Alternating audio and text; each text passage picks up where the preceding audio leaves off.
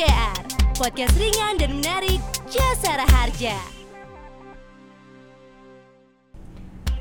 Yang ketiga, asuransi selera humor. Waduh, kalau yang ini gimana ya? Karena ternyata tidak hanya fisik, namun selera humor pun juga bisa jadi jenis asuransi lo just friend. Karena ternyata komika asal Inggris, Rich Hall, mengasuransikan selera humornya sebesar 22,3 miliar rupiah Hmm, coba deh Just Friend. Ada yang bisa ngasih tahu nggak ya bagaimana cara polis asuransi menghitung premi dan uang pertanggungannya? Yang keempat, asuransi hantu. Siapa yang takut sama nenek grondong? Ayo, ih serem. Tapi jangan khawatir Just Friend, karena ternyata ada asuransi yang dapat melindungi kamu dari kematian atau cacat akibat serangan hantu loh. Wah, unik banget ya. Nggak takut lagi deh kalau Jasmine ketemu sama Pochi and the gang. Yang terakhir, asuransi kejatuhan buah kelapa. Ada yang pernah kepikiran duduk di bawah pohon kelapa itu mematikan? Hmm, padahal asik ya, makan kelapa muda sambil main gitar di tepi pantai di bawah pohon kelapa. Padahal ternyata buah kelapa yang jatuh itu bisa membunuh 150 orang di seluruh dunia loh dalam setahun. Maka fakta itu dijadikan dasar bagi Travel Agency Club untuk memasukkan cedera karena kejatuhan buah kelapa dengan klaim sebesar 500 juta rupiah. Wow, tapi jangan disengaja minta kejatuhan buah kelapa ya, just friend. Nah tadi kan um, Mbak Dede udah bilang kalau misalnya di Jasara Harja itu untuk kecelakaan tunggal nggak bisa diklaim kan ya, karena memang hmm. fungsinya ya buat kecelakaan yang bertabrakan sama orang lain ya, gitu. Kalau di ya. Jasara Harja Putra tuh gimana ya Pak Made? Ya, kalau tadi kita bicara ada kecelakaan tunggal, maka kalau di Jasara Harja Putra kita mungkin perlu uh, simulasikan dulu nih Mbak Olga. Misalnya hmm. saya nih, saya punya polis asuransi kecelakaan diri. Hmm Uh, kemudian saya naik motor. Saya juga punya polis asuransi kendaraan bermotor. Mm. Nah, pada saat dalam perjalanan misalnya uh, saya uh, ditabrak bus gitu ya Mbak Dede yeah. ya. Mm. Nah, itu kan di Jasa Raja clear tuh bahwa uh, apa namanya ini kan bukan kecelakaan tunggal ya. Di yeah. Jasa Raja udah clear bahwa uh, saya yang naik motor sebagai korban juga dijamin. Nah, mm. ada kejadian di mana kecelakaan tunggal itu terjadi. Saya naik motor tapi uh, tiba-tiba jatuh ah, sendiri. Jatuh ya, sendiri. Ya? Nah, di kami ada produk yang tadi itu asuransi kecelakaan diri. Oke. Okay. nah, asuransi kecelakaan diri ini menjamin selama 24 jam terhadap hmm. kecelakaan yang uh, si tertanggung alami hmm. di mana saja. Tidak hanya terjadi pada saat kecelakaan lalu lintas, hmm. saya misalnya jalan kaki tiba-tiba terpleset, hmm uh, oh, jatuh, jatuh di tangga, di tangga tercover di kantor saya lagi aktivitas tiba-tiba jatuh dari kursi oh.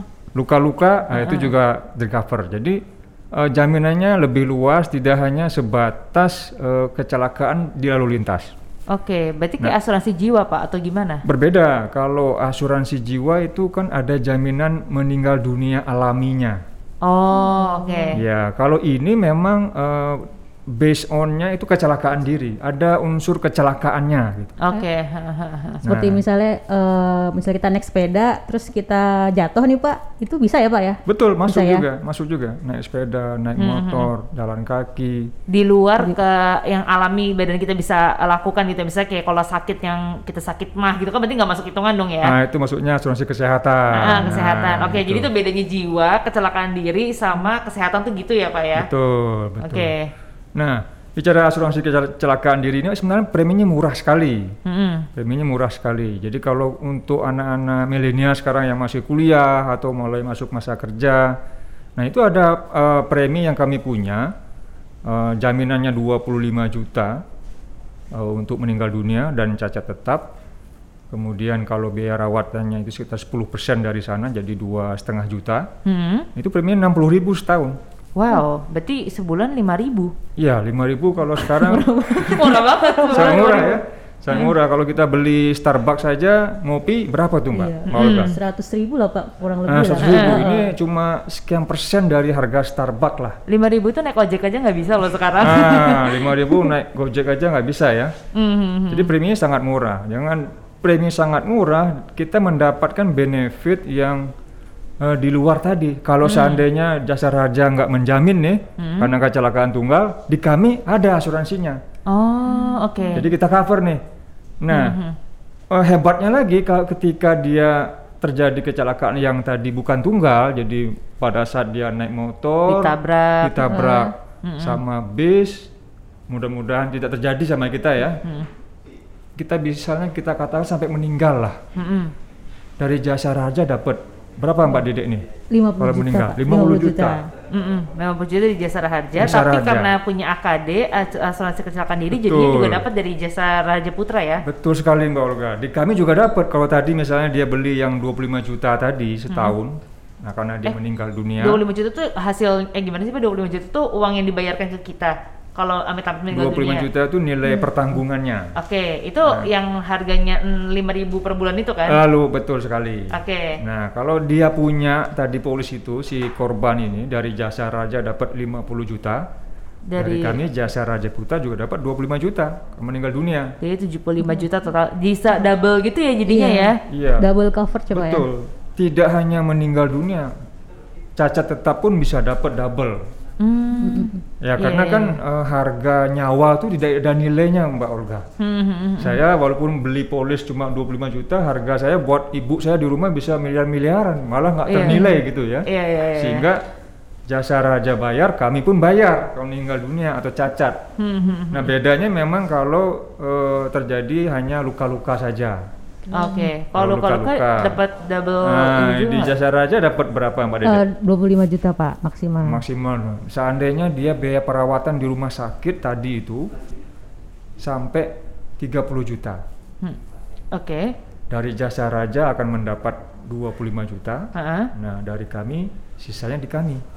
Oh, tapi kalau dari eh, jasa Raja Putra sendiri itu mentoknya di mana Pak? Tergantung yang kita beli berarti ya? Ya, kalau tadi kita beli paket yang 25 juta itu, maka dia dikas- di, eh, biaya perawatannya sampai dua setengah juta. Oh. Tapi sebenarnya kami produk asuransi kecelakaan diri ini tidak hanya eh, sebatas itu, jadi bisa juga eh, disesuaikan dengan kemampuan membelinya. Oke. Jadi misalnya kalau dia merasa wah 5 25 juta nih buat saya terlalu sedikit nilainya. Boleh nggak saya beli yang lebih dari 25 juta misalnya nilainya? Bisa sampai 100 juta, Eh, 250 batas juta. maksimal di berapa juta berapa ini Pak? Ya, itu disesuaikan dengan kemampuan dia membayar sebenarnya Mbak Olga. Jadi kalau kita beli satu miliar pun, eh, kalau kita mampu membayar preminya sih tidak ada masalah ya. Ah, maksud saya di jasa Raja Putra a- adanya itu sampai mana sih Pak batasnya? Kalau paket sampai di satu miliar ada. Satu miliar ada ya. Hmm, Jadi ada.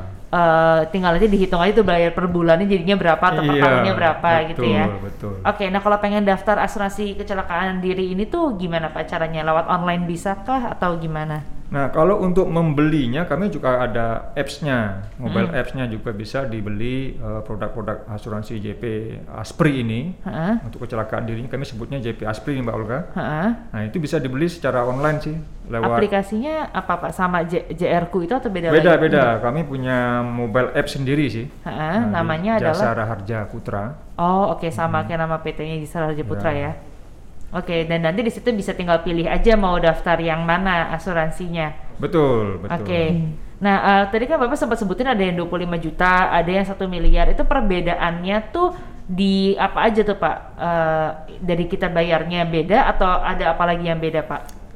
Kalau bicara ruang lingkup jaminannya sama. Jadi mau preminya yang murah atau premi yang mahal, Hmm. eh, ruang lingkup jaminannya sama, yaitu ada meninggal dunia, Hmm. cacat tetap, dan ada biaya perawatan.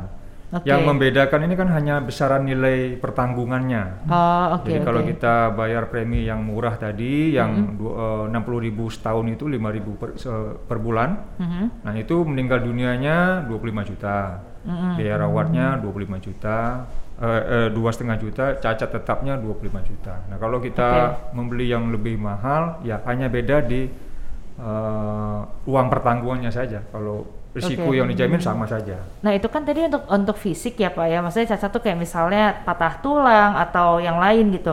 Tapi kalau untuk mental nih misalnya habis kecelakaan kan ada orang yang butuh ke psikolog mungkin atau ke psikiater, itu termasuk bisa dijamin juga nggak pak untuk kesehatan mental? Kalau di produk kami yang asuransi kecelakaan diri ini tidak termasuk. Jadi Oke. memang eh, kita hanya terbatas pada eh, cedera fisiknya saja. Oh, oke oke oke oke. Iya. Sip sip. Post trauma syndrome gitu nggak ada ya Pak ya?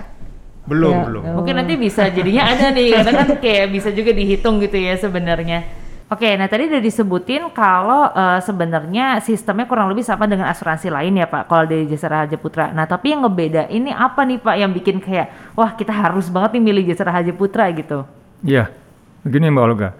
Kalau kita memilih eh, asuransi, kita harus kepas- kita harus pastikan dulu bagaimana kemampuan keuangannya. Hmm, Karena asuransi ini adalah sebuah ah, bisnis yang banyak sekali regulasinya. The most regulated business lah kalau boleh dikatakan seperti itu ya. hmm, Nah, OJK itu banyak sekali yang mengatur perusahaan-perusahaan asuransi ini harus memenuhi banyak persyaratan kesehatan keuangan. hmm, hmm. Contoh RBC. RBC-nya itu minimal harus 120%.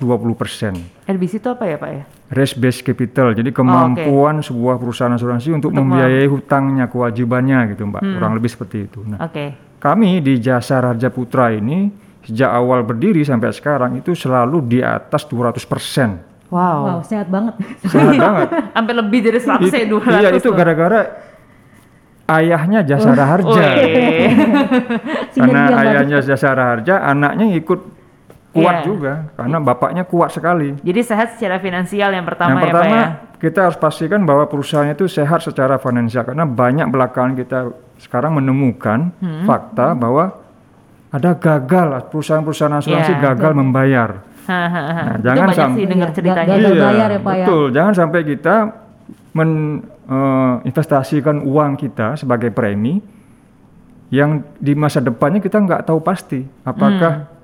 Ada benefit yang bisa kita peroleh dari investasi ini gitu kan, Mbak. Dan mungkin bisa dilihat dari jangka panjang ya. Maksudnya kayak mungkin perusahaan itu kelihatan oke sekarang, tapi kalau Jasa Raharja kan sudah track recordnya sudah bagus tuh selama ini. Iya. Jadi lebih bisa dipercaya kalau 10 tahun lagi saya mau klaim bisa nih kayaknya gitu kan. Betul sekali. Hmm, hmm, hmm. Nah, yang selain itu apa lagi tuh Pak? Nah, kalau tadi kita bicara produk, produk sebenarnya sama saja. Jadi Hmm. tidak kita bandingkan produk kami dengan perusahaan yang lain, yang lain itu sama saja. Hmm. Produknya sama, harga pun sekarang sudah diatur oleh regulasi oleh OJK. Oh, Jadi kalau kita bicara harga sama saja sebenarnya antara kami dengan yang lain. hmm, hmm. Nah, jadi yang benar-benar membedakan itu adalah siapa penyedia jasanya.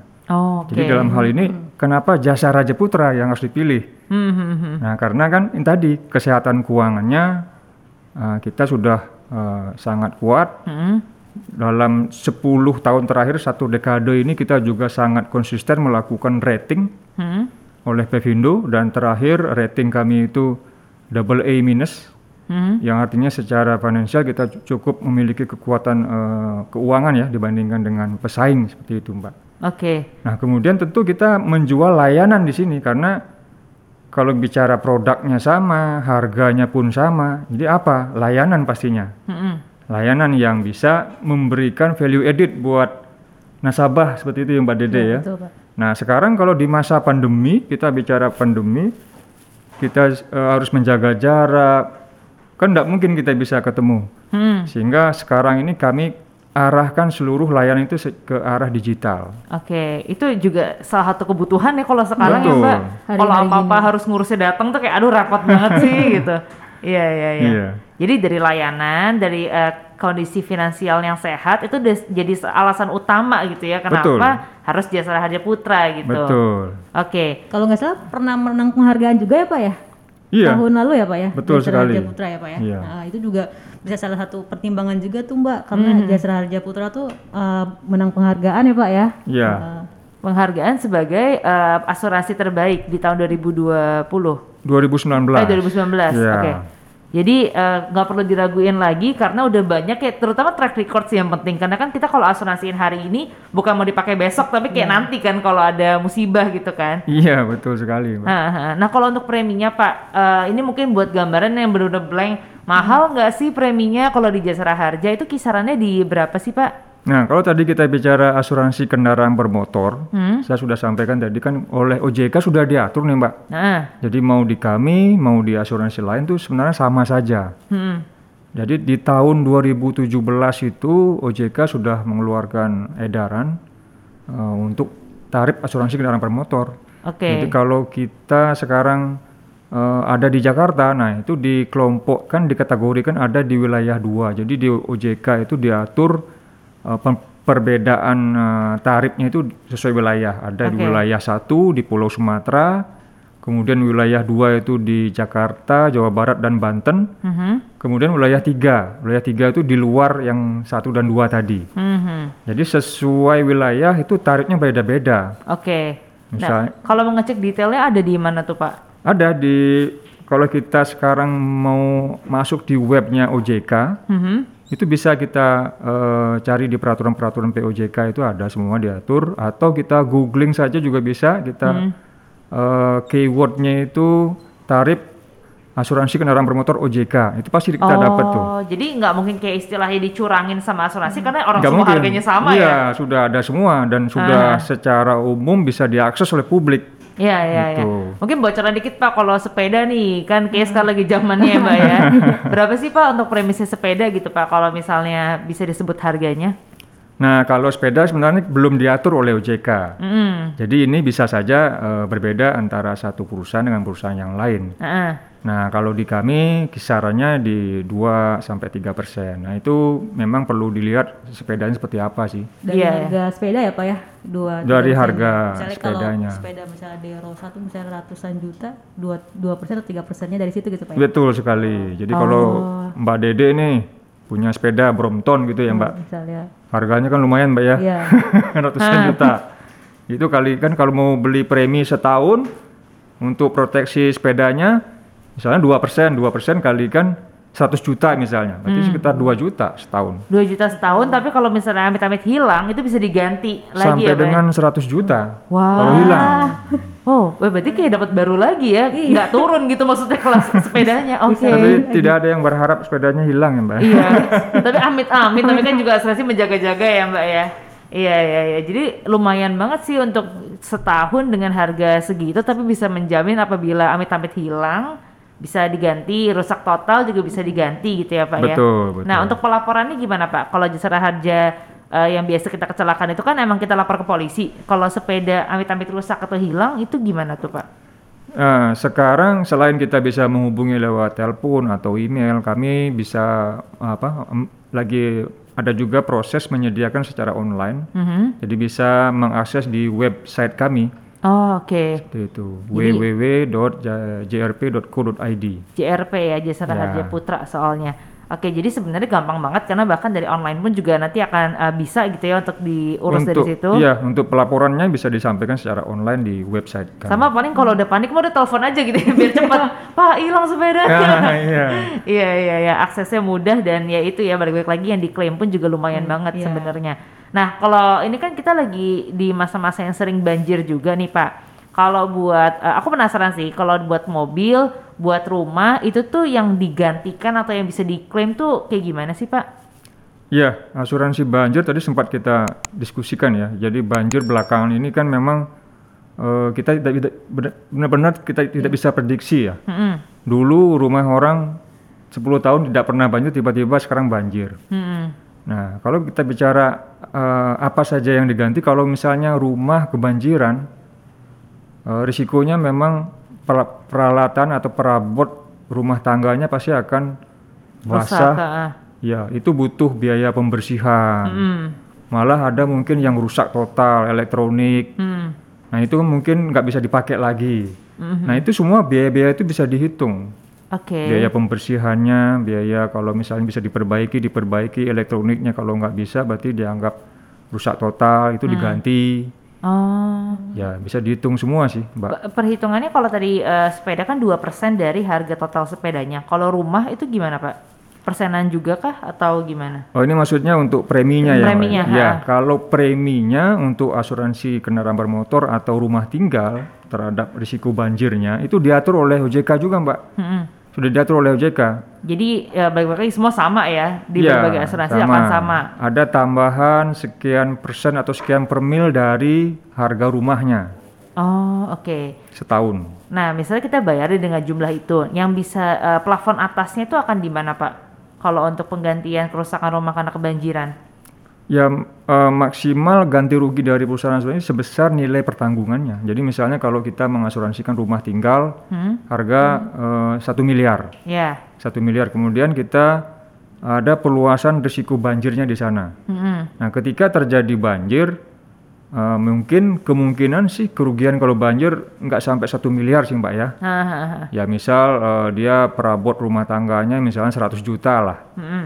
Nah, kalau itu rusak semua dan harus diganti, nah, maka sebesar 100 juta itulah Oh. penggantiannya. Itu per tahun atau per kejadian tuh Pak hitungannya? Per kejadian kalau Oh, bicara keren. eh, klaimnya ya, klaimnya. Iya, kadang kan biasa kadang-kadang kayak iya boleh tapi cuma per tahun gitu kan. Maksudnya kayak nggak bisa per kejadian dapat uangnya. Tapi kalau ini berarti per kejadian bisa selama masih mentok sama plafon eh, atasnya gitu ya Pak? Iya, eh, polis asuransi itu kan ada jangka waktunya. Jadi misalnya ini 12 bulan, setahun Ah. ya. Nah, sepanjang 12 bulan itulah dia bisa mengajukan klaim. Misalnya kalau dia sampai 2 3 kali kena banjir, ya bisa setiap eh, banjir itu dia dapat mengganti rugi sebesar nilai kerugian saat itu. Selama masih dalam masa pertanggungan ya Pak ya. Nah, betul Mbak Dede, selama dia masih di periode polisnya Polisnya, sepanjang masa Jadi pertanggungannya. mau 10 kali kebanjiran, 12 kali kebanjiran tetap kita bisa mengajukan ya Pak ya. Betul. Oke. Nah, ini kalau misalnya kita baca-baca di berita online gitu ya Pak, ya, kita cari-cari sebenarnya kan katanya kalau perusahaan asuransi itu wajib punya yang namanya direktur kepatuhan. Itu tuh definisi gimana dan eh, fungsinya untuk apa tuh Pak? Ya, Eh, ini kembali kan kita tadi sempat diskusi masalah ada asuransi yang gagal bayar gitu ya Mbak Dede ya. Nah kemudian kita bicara direktur kepatuhan ini pasti ada kaitannya. Mhm. Jadi saya sempat sampaikan bahwa asuransi ini kan bisnis yang sangat eh, ketat regulasinya. Mhm.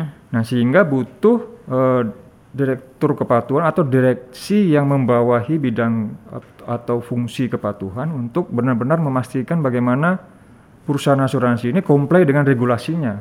Oke. Dan dia diharapkan kemudian dengan dia komplit dengan regulasi kan ada tata kelola eh, apa good governance-nya lah, ada tata Ah. kelola yang baik di eh, perusahaan asuransinya. Diharapkan seluruh stakeholdernya dari perusahaan asuransi akan menerima benefit atau manfaat yang sesuai gitu. Jangan Ah. sampai ada asuransi yang gagal bayar. Oke, ini berarti orangnya itu eh, internal kah yang ditunjuk menjadi itu atau eksternal ditunjuk menjadi pihak itu? Bisa dijawab dua-duanya terserah. Dari Mbak Kalau mungkin. oke, kalau di Jasara Harja eh, apa eh, kita namanya Biro Hukum dan Kepatuhan masih setingkat biro. Cuma itu di bawah eh, direktur eh, di- sorry eh, jadi itu dari internal, Mbak. Oh, Nah, oke. Dari internal, bukan bukan dari, dari luar, tapi bukan dari luar. Tapi kalau di Jasa Harja Putra saya Iya. kurang paham juga. Dari Sama, internal juga sama. Pak ya, sama ya, Pak ya? Sama, kami malah eh, direksinya di bawah direktur utama. Jadi direktur utama yang sal- sekaligus merangkap sebagai direktur kepatuhan. Hmm, hmm. Nah, di bawah eh, direksi ada eh, sekretariat sekretariat perusahaan yang merangkap sebagai kepatuhan juga. Berarti direktur kepatuhan itu kurang lebih fungsinya kayak mengawasi kinerja uh, rekan-rekannya juga sebenarnya ya? Atau gimana? Eh, jadi Penjelasannya. lebih ke ini sih Mbak, kan kalau seperti dalam bisnis asuransi itu kan banyak sekali aturan-aturan yang harus eh, kita taati itu Pak eh, Ah. Mbak ya. Nah, eh, misalnya apa dari OJK atau dari mana? Nah, jadi eh, jadi itu kita memastikan eh, bisnis kita sudah comply dengan Oh. aturan-aturan tersebut gitu. Berarti harus update sama syarat OJK terbaru harus- apa sih ah, gitu kita ya? harus harus udah update paling tahu nih eh, ada aturan OJK tentang mengatur tentang misalnya tingkat kesehatan perusahaan asuransi. Nah, apa aja persyaratannya? Nah, kita tuh harus update. Oh, seperti ini, seperti ini, seperti ini. Jadi kalau misalnya kita Ah. masih kurang, berarti Ah, bisa masih kurang. ditingkatkan di situ. Dan itu biasanya tersangkut paut juga dengan ada pelaporannya, Hmm. pelaporan tingkat kesehatan, pelaporan eh, manajemen risikonya. Terus kalau kita kan dengan jasa harja putra kan eh, konglomerasi ya mbak ya, jadi Hmm. nanti ada laporan manajemen risiko terintegrasi. Nah, jadi seperti itu fungsinya antara lain. Jadi memastikan kita bisnis kita sudah comply gitu. Hmm, hmm. Jadi yang jadi uh, acuannya atau panutannya dari OJK Ya. dua-duanya. Sama, Atau- Sama, sama. Kita sama-sama di bawah naungan OJK. Oke, jadi kita masuknya lembaga lembaga LJKNB ya mbak ya, lembaga jasa keuangan non bank. Ya. oh makanya biasanya suka disebut ya kayak ini perusahaan ini sudah diawasi oleh OJK gitu Ya, ya. Betul, betul, betul, betul. betul. Nah itu emang semua perusahaan BUMN uh, under OJK atau karena ini berhubungan dengan banyak masyarakat jadinya gitu atau gimana? Eh, yang di bawah karena apa OJK kan jasa keuangan jadi yang jasa keuangan saja perbankan Oh, gitu terus iya, apa iya. asuransian reasuransi gitu termasuk eh, syariah juga asuransi syariah perbankan syariah seperti Hmm, itu hmm, hmm. Jadi kalau tadi aku bisa eh, rangkum gitu ya banyak banget yang kebutuhan kita sehari-hari ternyata bisa loh buat diasuransikan gitu ya mbak ya. nggak terpikirkan tadi saya baru tahu oh sepeda bener juga ya Iya, zaman sekarang seorang sepedaan tapi ayo udah diasuransiin belum sepedanya? Kalau kalau kayak itu Pak alat elektronik kayak handphone, handphone kan juga sekarang tuh kan yang Mahal-mahal. oh, mahal-mahal tuh. Iya, betul betul. nah itu juga bisa juga pak ya bisa, juga Ah. bisa. oh, Bisa. Pak, perhitungannya sama pak persenan juga? Atau Iya, ini ada sama, syarat ham- OJK-nya juga hampir pak? sa- oh enggak, enggak diatur oleh OJK. Oke. Nggak diatur. Hampir sama dengan asuransi sepeda lah eh, besaran preminya. Hmm. Sekian dua persenan dari harga handphone ya. Gadget bisa. Gadget. Terus habis itu tadi sepeda, berarti yang hubungannya sama lifestyle bisa. Berarti kayak, oh mungkin kita tinggal lihat kayak barang-barang mahal apa yang kayak, oke ini kayaknya sayang Iya. kalau yang tapi sayang Iya, Mungkin iya. yang sekarang perlu kita pikirin sama-sama asuransi gagal nikah, Mbak. Oh iya loh. Eh kalau gitu, eh aku jadi kepikiran iya ya. kan kadang-kadang orang udah DP macem-macem. Iya, gagal nikah betul. mesti karena pandemi sekarang kan diundur gitu bisa pak ada asuransinya pak asuransi apa tuh pak Secara teorinya sebenarnya ada sih asuransi yang menjamin itu. Jadi asuransi gagal nikah. Eh, Ah beneran ada ini. Aku baru tahu loh asuransi gagal nikah. ya ny- yang disebut sebenarnya eh, event cancellation gitu. Oh, karena itu karena event. Event. Jadi Iya, iya, iya. gagal nikah itu adalah bagian dari sana. Oh. Misalnya ada ada asuransi eh, artis dari luar negeri mau konser. Ah. Oh iya konser iya. Nah, ya. benar-benar itu sering tuh ya Nah, kemudian itu tiba-tiba cancel mungkin karena ya memang kalau bicara asuransi kan penyebab eh, cancelnya itu adalah benar-benar yang tidak dapat diduga Hmm. terjadi secara tiba-tiba. Misalnya tiba-tiba ada Nah, demo, ada apa yang Iya. kerusuhan. Suara penyanyinya hilang gitu ya. Kalau suara penyanyi hilang itu pasti harusnya sudah bisa diduga sebelumnya. Hmm, tapi kalau yang mungkin ya gitu ya Pak ya, kayak tiba-tiba ada bencana misalnya, Ya. atau ada kerusuhan, nah itu Ya, baru tiba-tiba ada gempa di tempat panggungnya itu tiba-tiba rubuh Iya. sehingga tidak bisa ada alternatif tempat lain melakukan konser ya. Hmm, Nah itu kan batal konsernya. Oke. Nikah. Kalau gagal nikah gimana tuh Mbak Dela kira-kira itu? misalnya kita udah sewa gedung Sewa gedung. apa catering Gedung, catering, macem, baju. baju ya Mm-mm. Eh, itu Apalagi ya, entertain banyak lah kalau Ya. nikahan tuh ya turunannya. iya Berarti itu bisa diklaim eh, gagal event itu eh, gimana Pak kalau gagal nikah berarti kayak kita harus listin daftar vendor-vendornya lalu bisa diklaim gitu atau gimana sih Pak Ya sistemnya? kalau di kami sekarang sih belum belum ada Mbak Olga asuransi itu. Cuma eh, ya kita pernah mendengar di market sudah mulai masuk ke arah sana. Oh, menarik sih ya. Iya. Soalnya kadang-kadang kan ya gitu kan apalagi kalau misalnya anak pertama terus nikahannya yang kayak di gedung dan lain-lain tuh pasti wow lumayan biaya gagal nikahnya ya. Ayo Mbak, apalagi Mbak yang pengen ditanyakan Mbak. Asuransi apa lagi nih kita belum kepikir tapi ada ya. Kalau itu tadi sih yang travel, yang travel itu sih agak men- menarik sih pak yang traveling itu pak. Jadi itu itu eh, asuransi traveling itu misalnya kita gagal, misalnya kita udah beli tiket pesawat nih pak, terus kita beli asuransinya, tapi kita gagal berangkat, itu eh, bisa nggak mbak pak kita gantikan apa eh, tiketnya itu Refund atau gitu refund ya? tiket atau gimana pak? Delay mungkin maksudnya Mbak Dela. Eh, iya maksudnya tiba-tiba penerbangan itu dibatalkan gitu. Itu kan sekarang pas lagi pandemi itu sering tuh Iya, tiba-tiba ha. kita udah beli tiket tanggal sekian jam sekian ternyata tiba-tiba ditelepon dari maskapainya eh, pen- penerbangan jam sekian ditiadakan. Atau kalau kita mau internasional nih, misalnya kita pengen ke Dubai gitu ya, terus kan tiba-tiba kita nggak boleh masuk tuh, WNI nggak boleh ke sana. ah. Nah itu gimana tuh Oh ini gara-gara COVID ya? Iya misalnya Ya sementara kalau dampak dari COVID sih belum belum masuk di jaminan itu. Hmm, karena masih baru banget ya, maksudnya belum Betul, sempat betul, dibikin. betul. Jadi ya saat ini sih kalau COVID kita bicara COVID ya di asuransi umum baik eh, nasional maupun internasional hampir seluruh industri asuransi itu nggak mau menjamin itu. Karena memang tidak pasti. Betul. Bingung ngejaminnya Iya. juga ya. Iya, tapi ya bisa dipastikan kalau kita jadi traveling dan kalau ada kecelakaan atau ada apa itu bisa dijaminkan ya Pak ya sebenarnya. Betul. Bah- bahkan kami tadi sempat kan saya sampaikan ya kalau kami sebenarnya eh, lumayan lengkap tuh eh, package-nya. Jadi misalnya orang mau traveling maka kan dia eh, butuh eh, perjalanan, butuh beli tiket pesawat, tiket kereta api atau naik bis.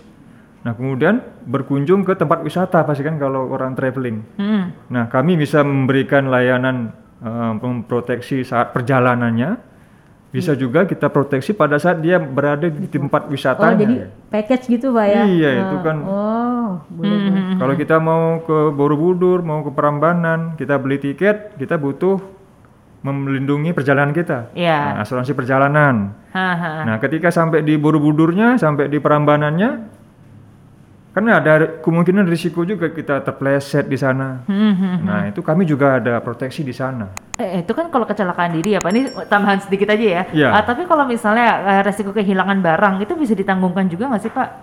Kan kadang-kadang kalau di tempat wisata suka kayak kamera kita hilang, kayak gitu-gitu Iya. kan. Pada saat eh, perjalanannya Iya. ada, tapi ke pada saat di lokasi wisatanya belum. Memang baru sebatas eh, untuk kecelakaan diri di sana. Kecelakaan diri ya. Iya, tapi itu emang emang penting dan belum kepikiran juga sih sebenarnya. Oke, nah eh, mungkin terakhir yang bisa disampaikan ke yang lagi nonton sekarang, Just Friend, mungkin belum pada aware soal asuransi, mungkin kayak, aduh buat sehari-hari aja udah ribet gitu ya, mikirin asuransi itu kayak masih jauh gitu. Mungkin ada nggak sih yang bisa disampaikan untuk mereka?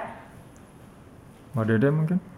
Eh, kalau eh, dari saya ya, kan eh, asuransi itu penting dan perlu karena eh, apa ya dalam dalam eh, kehidupan sehari-hari itu kan eh, tidak apa tidak bisa dipungkiri bahwa kita itu pasti akan menemui resiko misalnya kalau kita dari rumah ke tempat kerja itu kan ada resiko misalnya amit-amit kecelakaan atau keterlambatan. Nah, bagaimana cara kita meminim- meminimalisir atau menghindari risiko atau mentransfer risiko. Nah, di situlah fungsi asuransi, peran asuransi gitu. Jadi eh, makanya asuransi penting itu adalah sebagai eh, mekanisme transfer risiko. Iya, Gitu. jadi yang nggak terpikirkan gitu ya, Iya. kayaknya harus mulai kita pikirin Jadi juga. biar kita tuh tenang gitu kan. Misalnya Iya. kalau misalnya kita naik sepeda sepeda motor atau mobil gitu, kita kecelakaan kita tenang nih, kita sudah punya asuransi Mhm. gitu. Dan semacam kayak keluar di awal sedikit gitu ya, misalnya kayak tadi 2 juta dibanding kehilangan kan yang kayak seratusan juta Iya. mendingan 2 juta di awal kan Iya, sebenarnya. Oke, kalau dari Pak Made sendiri Pak? Iya, eh, setuju dengan Mbak Dede tadi bahwa kita dalam kehidupan sehari-hari kita ini memang penuh dengan risiko ya Mbak Dede ya. Iya. Perjalanan menuju ke kantor aja risikonya banyak sekali.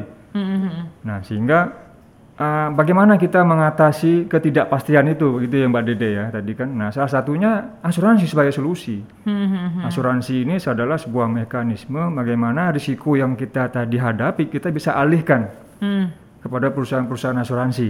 Mhm. Nah, sehingga saya, saya- eh, sehingga saya pikir membeli asuransi itu bukan adalah sebuah biaya seharusnya. Hmm, tapi memang kebutuhan aja sebenarnya. Nah, tadi yang tadi Peace Mbak of Dede, mind ya, Pak. peace of mind-nya itu mind. nggak ada Iya. harganya. Oh iya lagi, iya ya, nggak kepikiran selama Nah, perjalanan. Betul, Iya. bagaimana ketidakpastian itu bisa kita netralisir lah gitu. Iya, Sehingga jadi- kita menjadi lebih tenang gitu ya Mbak Dede Iya, tadi ya. betul, Pak. Dan itu Iya, ada iya. sebuah uh, harganya dan itu sebenarnya harusnya bukan sebuah biaya Mbak Dede ya. Mm, karena kenyamanan Tuh. peace of mind-nya tidak bisa ternilai. nggak tidak bisa dibeli. Dihargai. ya. Mhm. Iya ya, kalau misalnya kita lagi nyetir, terus buru-buru nih karena kita telat, eh nggak sengaja keserempet, tapi kayak ya udah tenang aja karena udah ada asuransinya, Udah ada gitu asuransinya. kan. Tinggal telepon pemade. gitu. Ah, pemade pemade ya. Pak saya keserempet nih Pak.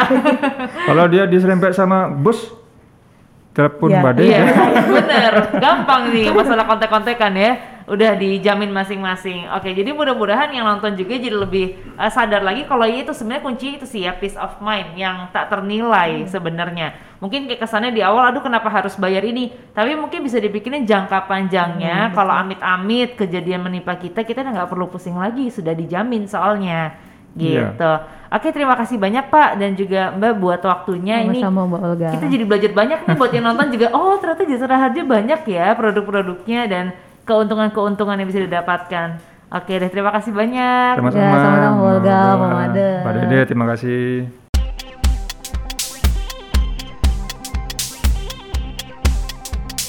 Prime JR, podcast ringan dan menarik Jasara Harja.